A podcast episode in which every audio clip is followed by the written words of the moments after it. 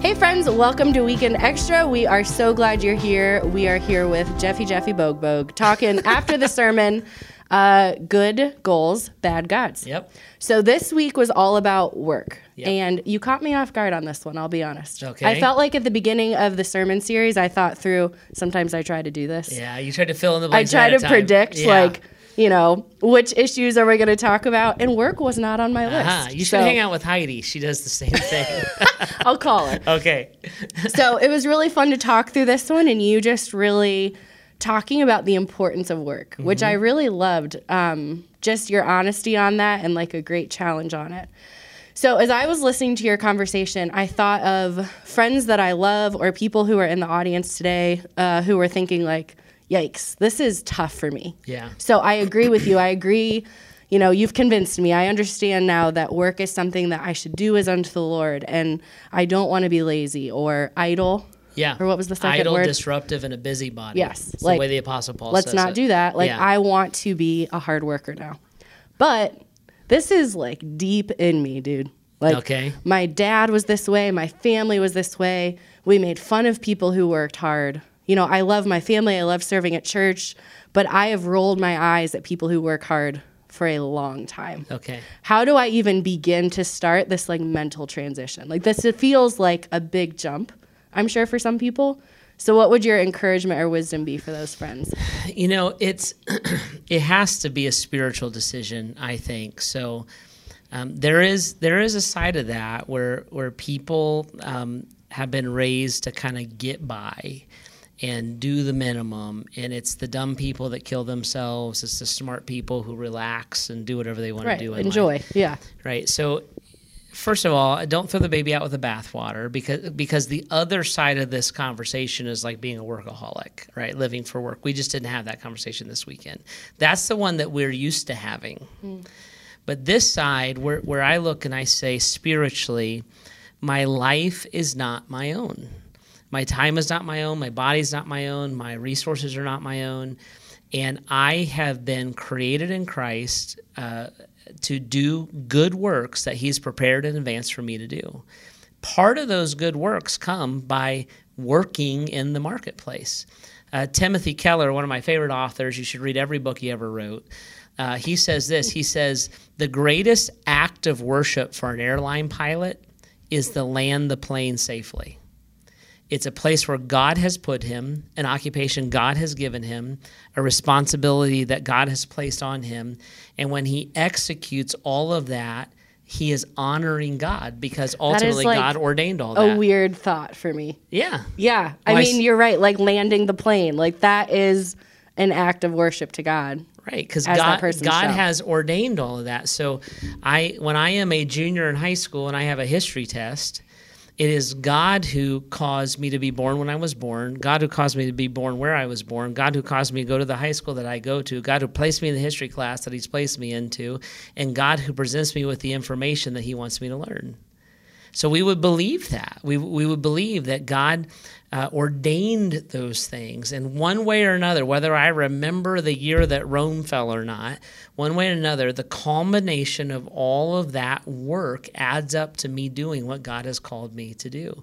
So when I look back on my life, right, I'm old now. Uh, when I was a when I was a teenager, I would look and say, "What do I what do I need to know this for? This is dumb." Well, when you weave that information or why do I have to mow this grass? This is dumb. Or I used to work at like a, a Lowe's or a Home Depot. Why do I have to work with these people? This is dumb. I hate this job, right? You realize God weaves all that into the tapestry of my life and he prepares me to do what I'm doing today. You know, why did Joseph have to be Potiphar's s- slave? Why did he have to go and be in prison? Why was he dropped into the well? Why couldn't he have just been made Pharaoh? Well, God was working his plan all the way through. So our work is a part of that. Work is a massive part of our life.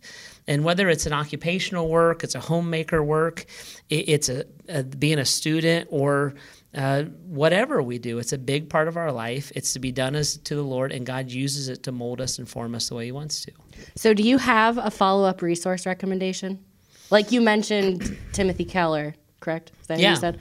Is there a book or a follow up that you'd recommend for someone who like wants more on that work? Yeah, if you Google Timothy Keller and work, or Google Andy Stanley and work, or uh, sermons slash work kind of a thing, you will find a bunch of resources. I can't off the top of my head remember all the names of his books and things like that, but there's a lot of uh, stuff out there that's good that's on the, that talks about the theology of work, God's view of work. I did like how you mentioned that. Right towards the end of the sermon, you threw that statement out there, which was kind of like, it's like, oh, I feel like we could do a whole sermon series on that. Oh, like the theology of work. Hands I just down. hadn't thought of those words together, you Yeah. know? So remember in the Garden of Eden, before the fall, Adam and Eve worked. Work is not a part of the curse. The the difficult to get a return from the ground is a part of the curse.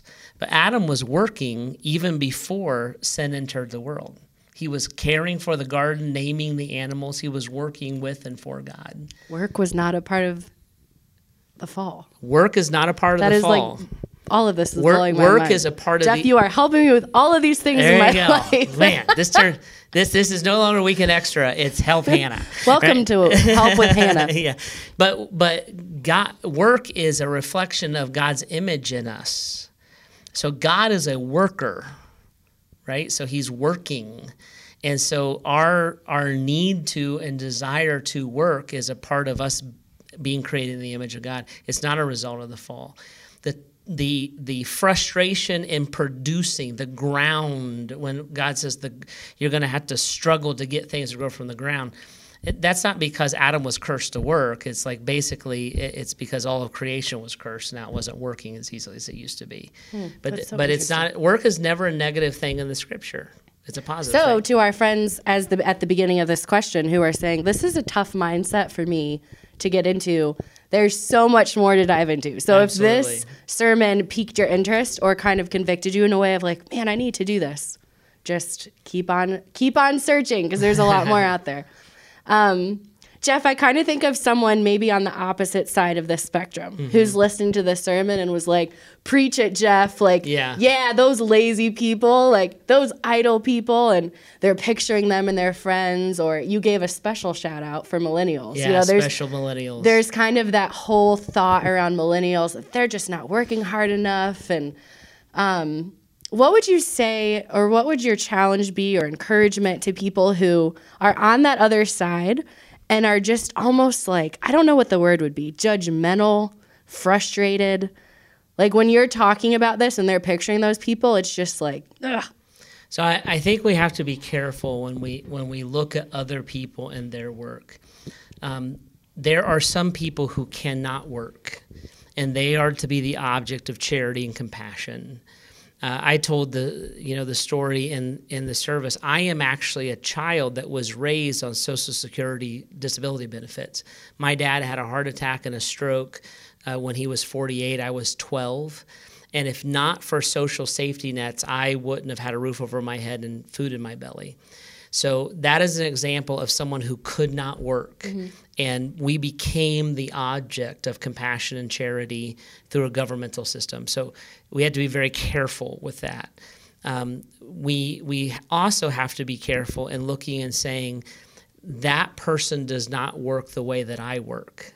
And that's what I run into with millennials a lot. I'm a little bit defensive of millennials, I'll be honest with you, because they work differently. There are lazy people in every generation, right? That's just the way that it is. but millennials work differently. And so they they work fluidly. They work all the time. That they're they may not sit down and crank out 8 hours or 10 hours, but they're always kind of working, researching. They think differently. They they they work in a in a fluid manner. Doesn't mean that they don't work, and doesn't mean that they don't work effectively. And so I'll see that sometimes. I'll see uh, really corporate people that are like, there is this way, and then I'll see them. That we have this in the church. There are people that are like every dot, every you know T Oh, yeah, cross, da da da da, and then they run into creative people. And what it's hard to understand is being creative is as demanding as being detailed. Hmm. It's different work. So we have to be careful to respect people in those ways. So sorting through what who should be the object of compassion as opposed to being the object of where Paul says they should be ashamed that they are unwilling to work. The word unwilling is a really big word there um, because some people are unable. And then also looking and saying, just because one generation or one group doesn't work the way that I work, is uh, is different, and it doesn't mean that somebody's not a hard worker. It just means that they work different, and it doesn't mean that the other person works dumb. They work mm. different, right? So you have to look into all of that, I think, before you draw a judgment. And and I think, um, in fact, I'm confident that anytime we stereotype or generalize people, we dehumanize them. So don't like millennials. Now that's no longer a person, it's a group. Well, it's not true of everybody. So look at the individual, walk it through with them, find the goals with them, and kind of go from there. I look at the high school kid who maybe isn't making tacos, but is playing a sport and getting uh, A's and B's in school. They're working, right? Now, I'm assuming they have permission from their parents to do that, so they're working differently. That doesn't mean they're lazy. It just means that they're not making money. Uh, a stay-at-home mom, she working, she working hard, but she may not be making money. Right? So it's that kind of thing that we when you're on the other side of it, you just have to be careful and wise. And if you find the unwilling person, Paul says to rebuke them, warn them, help them. If you find somebody that just does things different than you, you should probably respect them, maybe try to learn from them. Yeah, that's a hard challenge because it's pretty easy to judge. Yeah, I'll just oh. speak personally. Oh, I would say it's very easy for me yeah, to judge. I've so. noticed that in you. Yes, thanks, Jeff. well, friends, thanks for joining us through Weekend Extra. We hope that the sermon and this conversation were really challenging and just encouraging to you as you look at your goals when it comes to work. Thanks, friends.